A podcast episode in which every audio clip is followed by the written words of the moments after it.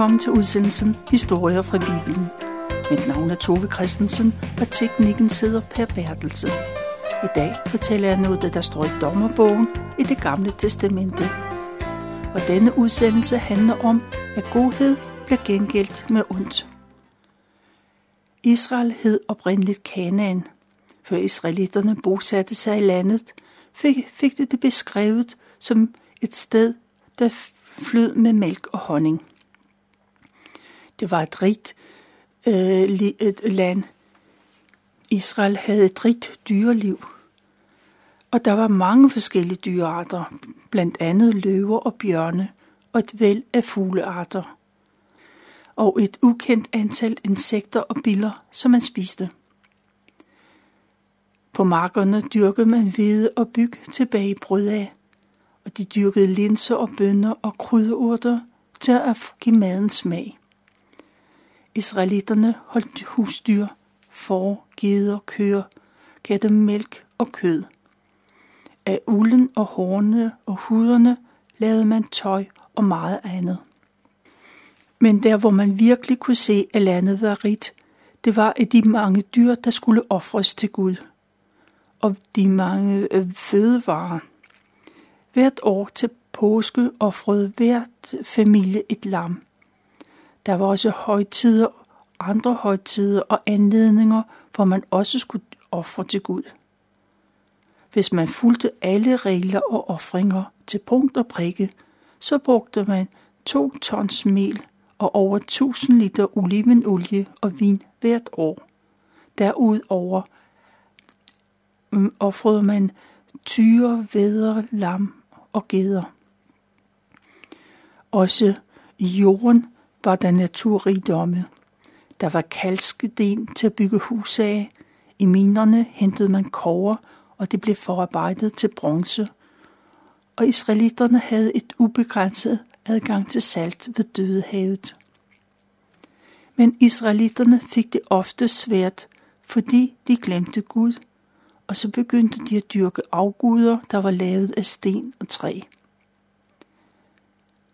Men i grunden var en afgud alt det, man satte i stedet for Gud. Dengang var det statuer af sten, og i dag kan det være karriere, penge eller noget helt andet. Dommerbogen viser os, at man ikke kan tro på Gud og samtidig dyrke afguder. I øvrigt så havde israelitterne ingen konge på det tidspunkt, og de skulle heller ikke have det – for man skulle spørge Gud til råds, ikke mennesker. Hver eneste stamme var selvstyrende, men det var dommerne, der vejledte folk, og deres tro smittede af på befolkningen. Israelitterne er inde i en svær periode, for landet er besat af morbitterne. Derudover kommer der røverbander med jævne mellemrum. De spreder skræk og redsel i hele landet, og ofte bliver årets høst ødelagt. I syv år lever israelitterne i frygt og undertrykkelse. Så begynder de at bede til Gud, og Gud hører deres bøn, for Gud har med ledenhed med dem. Og så kalder Gud på Gideon. Han skal frelse dem fra alle disse ulykker.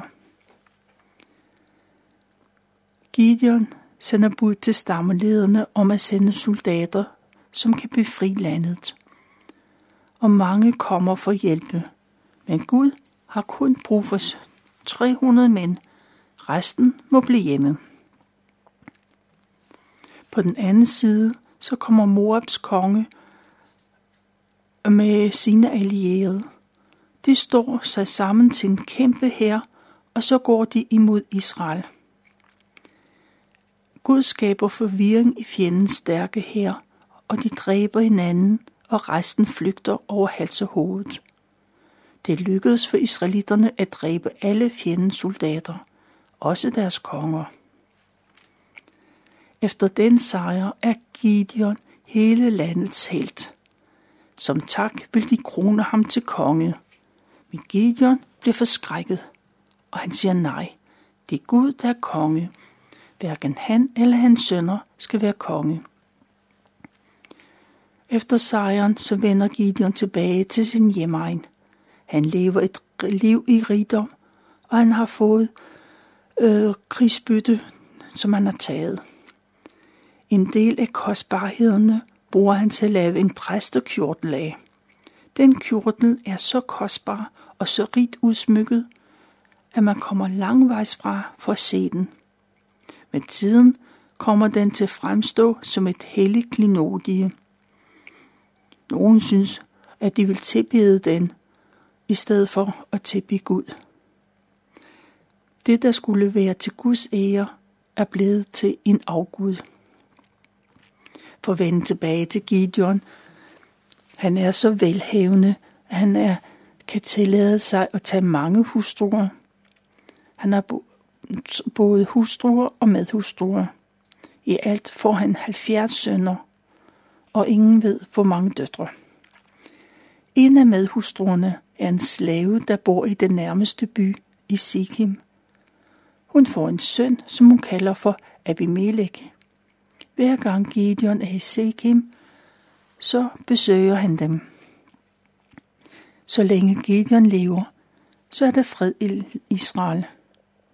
Som landets dommer holder Gideon sig til Guds love, og hans tro smitter af på befolkningen. I 40 år lever israelitterne i fredeligt. Der er ingen naboer, der overfalder dem. Og da Gideon er en gammel mand, så dør han, og man begraver ham i hans familiegravsted. Efter Gideons død, så sker der forandringer i landet. Der er ikke længere nogen, der minder dem om israeliternes Gud, om man begynder at dyrke afguder. Man glemmer Gud, og samtidig glemmer man også den store betydning Gideon havde for landets fred og frihed.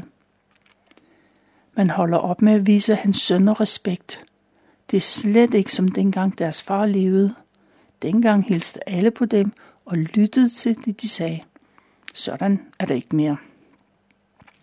Gideons søn Abimelech, han kender familiehistorien. Han ved, hvordan hans far slog Israels fjender på flugt, og landet blev frit. Han ved også, at Gideon på hele familiens vegne sagde nej til at være konge. Gideons beslutning dengang har fået konsekvenser for alle hans sønner. Deres far blev ikke konge, derfor er hans sønner heller ikke prinser i dag. Det er en beslutning, som i hvert fald Abimelech er ked af. Abimelech, han er ung, men han kunne godt tænke sig at være konge. Det ærger ham, at hans far afskar ham fra den mulighed. Men så tager han sagen i egen hånd. Hans fars dårlige beslutning behøver jo ikke at være en hindring for hans drøm. I første omgang vil Abimelech være konge over Sikkim og omegn. Senere vil han regere i et større område. Hans mål er at være konge over Israels 12 stammer. Abimelech laver en plan, og det første han gør, det er at besøge sin mors brødre. Han går til sine onkler, der også bor i Sikkim. Morbrødrene er ældre mænd, der har betydningsfulde kontakter til byens spidser. Gideon forklarer morbrødrene, at hvis det var gået anderledes, så kunne alle Gideons syv sønner være konge nu på samme tid. Men man kunne også vælge, at der kun var én konge, nemlig ham selv. Abimelech kommer slet ikke ind på, at hans brødre måske slet ikke har lyst til at være konger. Og hvorfor skulle de være konger på samme tid? Han skynder sig med at komme med flere argumenter. Han er jo vokset op i byen, og man ved, hvad man er. Hans brødre er fremmede, for de har aldrig boet i Sikkim. De kommer kun for at gøre forretninger. Onklerne er glade for udsigten til, at en af deres familie bliver konge. De opsøger byens ledere og overtaler dem til at gå ind for Abimelech som konge. Specielt lægger de vægt på, hans mor kommer fra Sikkim. Abimelech får byens opbakning, og man giver ham 70 sølvstykker. De penge, der er taget fra Bals tempel, og som er givet i offergaver. Abimelech tager imod pengene. Han har god brug for dem. Han opsøger en bande, der er kendt for at være brutale og samvittighedsløse. De er villige til at gøre hvad som helst for penge. Abimelech tager mændene med til sin afdøde fars hjemmeegn. Der giver han mændene ordre til at halshugge sine 69 brødre. Han selv skal være den eneste overlevende. Bandemedlemmerne henter mændene der, hvor de er. En efter en bliver de revet frem og dræbt. De får fat i brødrene med undtagelse en. Den yngste bror Jotam, han får held til at flygte. Abimelech står og ser på henrettelserne, og først da de alle er døde, så vender han tilbage til Sikkim. Og det bliver hurtigt almindeligt kendt, at Gideons sønner er dræbt, og hvem der har stået bag. Byrådet, de ændrer ikke mening. De vil stadigvæk have Abimelech til konge, på trods af det, han har gjort. Og så bliver der fastsat en kroningsdag, og hele byen mødes ved det hellige egetræ uden for byen. Der ved den hedenske plads blev Abimelech deres nye konge. Gideons yngste søn, Jotam, han gemmer sig i frygt for den brutale bande. Men der går ikke lang tid, før han hører, hvad der er sket. Han ved, at hans brødre er dræbt, og Abimelech er konge. Det giver Jotam mod til at komme frem fra sit skjul. Han går målbevidst op på toppen af et bjerg, der ligger uden for byen. Deroppe fra råber han ned til byens indbyggere. Han opfordrer alle til at høre efter, for han har et vigtigt budskab. Og Jotam fortæller en historie. En gang var der nogle træer, der fik den idé, at de skulle have en konge. Først spurgte de oliventræet, om de ville være deres konge, men oliventræet sagde nej. Skulle træet opgive at producere sin kostbare olivenolie, som er en velsignelse for både Gud og mennesker? Vil det være rimeligt i forhold til at svæve hen over alle træer? Så spurgte de fintræet, men også fintræet afslog. Skulle det opgive at producere den søde frugt, bare for at svæve hen over træerne? Så kom de til vinstokken. Men vinstokken ville heller ikke sige farvel til at producere vindruer.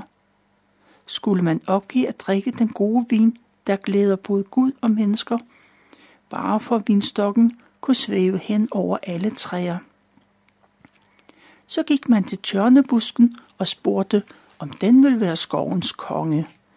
Ja, sagde tørnebusken, det vil den gerne, hvis bare alle træer er villige til at bøje sig for tørnen og søge ly i den skygge, selvom tårnene stak. Hvis de ikke vil det, så vil der komme flammer ud af buskens tårne, og hele skoven vil brænde ned til grunden. Jotam er færdig med sin historie, og han fortsætter. Mener man virkelig, at det er rigtigt at udråbe Abimelech til konge? Vil de påstå, at det er den korrekte måde at vise taknemmelighed på? Er det en tak for det Gideon gjorde for landet? Han kæmpede hårdt og var selvopoffrende. Gideon satte livet på spil for at frelse dem alle.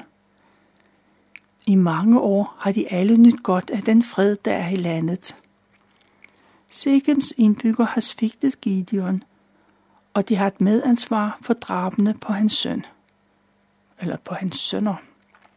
Gideons medhustru, en slavepiges søn, er udråbt til at være konge, kun fordi han er en slægtning. Og Jotam opfordrer til eftertanke. Hvis de med kongevælget har ydet Gideon og hans familie retfærdighed, så skal Guds velsignelse være over både indbyggerne og over Abimelech. Men modsat, hvis der ikke er retfærdigt, så skal de der stå, stå flammer ud og ødelægge både Abimelech og byen. Jotam taler til folk for at give dem en mulighed for, at de kan erkende, at de har handlet forkert. Hvis de beder Gud om tilgivelse, vil han høre deres bøn og tilgive. Deres handlinger kan ikke gøres om.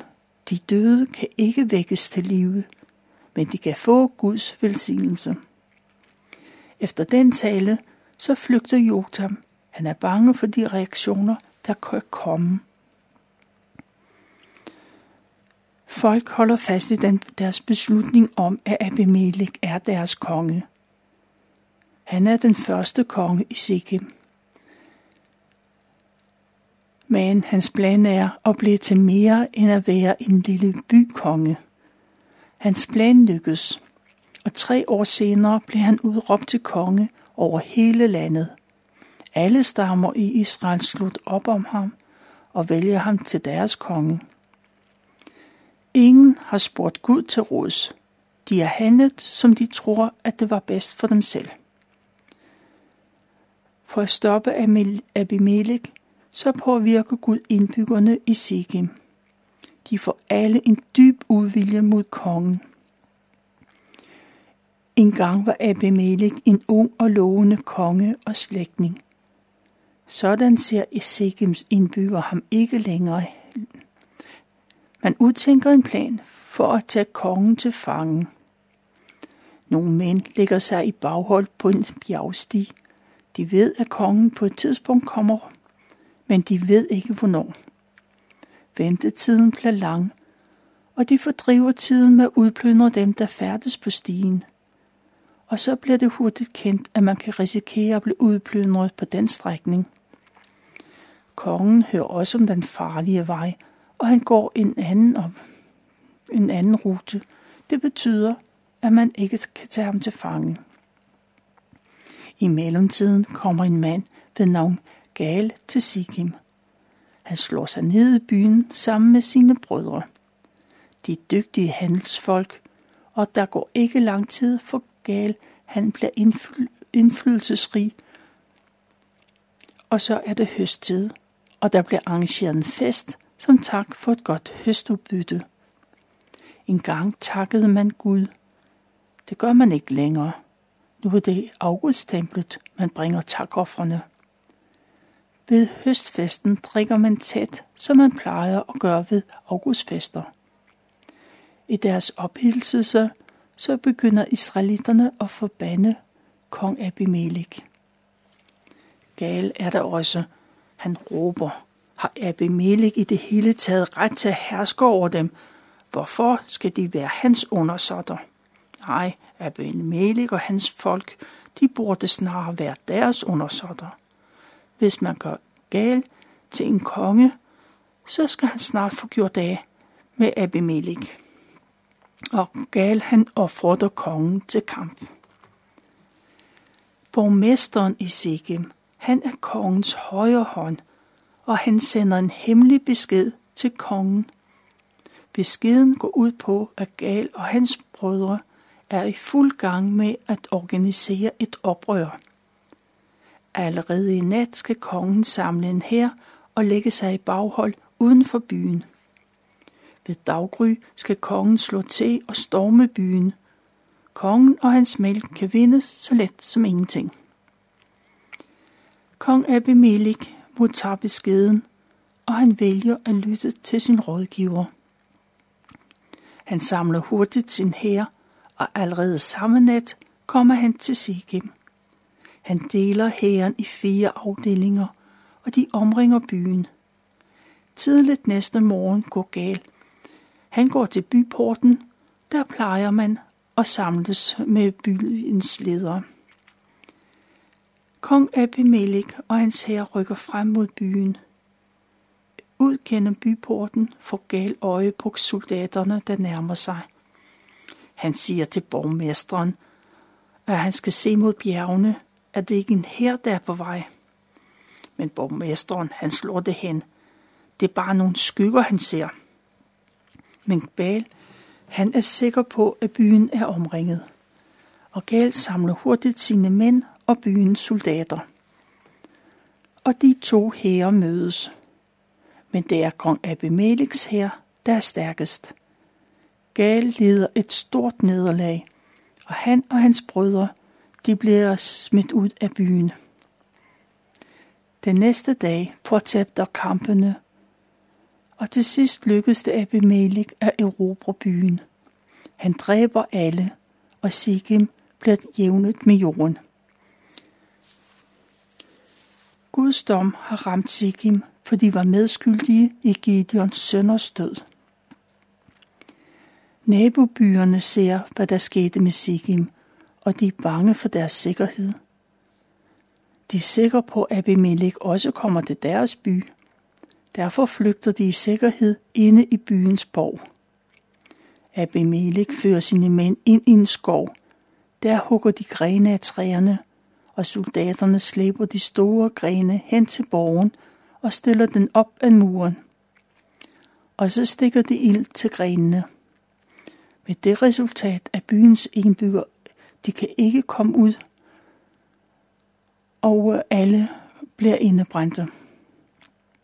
De omkommer.